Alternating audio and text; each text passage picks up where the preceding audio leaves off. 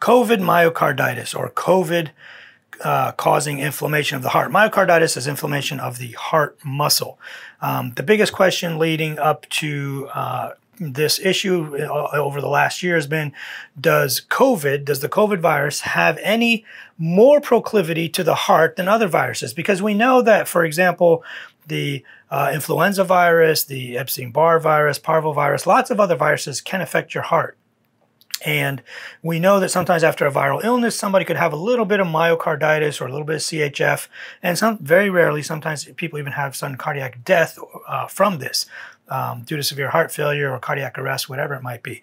So when COVID first came out, there was a few studies that were published, one out of England actually, um, that showed that more people had COVID myocarditis than other viruses.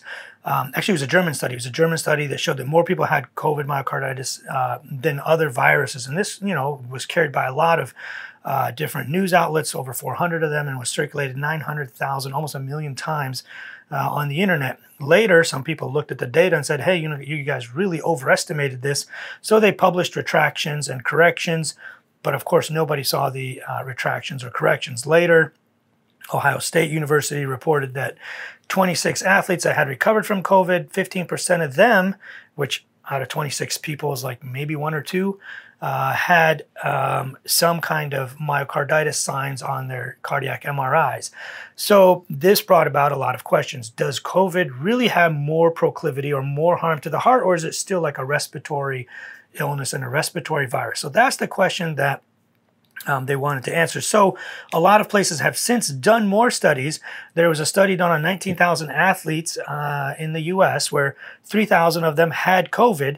They ran a bunch of tests on them and found that less than 1% had anything to do with the heart. And of those eventually tested and had cardiac myocarditis, less than 0.2% ended up being hospitalized or having anything serious from myocarditis. They've since run multiple studies where they do cardiac magnetic resonance imaging on all the COVID hearts and athletes, non athletes, whatever, and they found that it's still like less than 1% uh, of all uh, people have anything to do uh, with the heart. And if you look at other viruses that are more prone to going to the heart, those are still a higher percentage.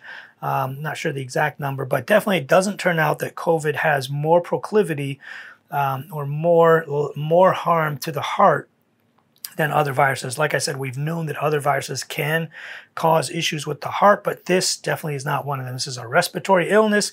It causes other issues. And just like anything else, it can sometimes affect the heart. Seems to be very, very rare and much less than other viruses that are known to cause uh, myocarditis. But that's kind of where the, the, the, evidence is right now. It's sad that um, when that first German study was published, everyone carried it over a million times. It was reshared on the internet.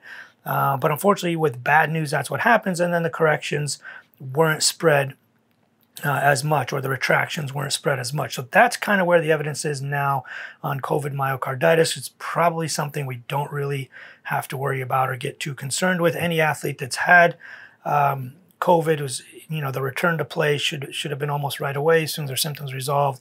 Um, the American Heart Association and, and, the American College of Cardiology put in some guidelines like, hey, maybe you should wait a little longer, but it turns out that none of that actually turned out to be true, and they've since actually retracted all of that uh, as well. So that's all we know about COVID myocarditis.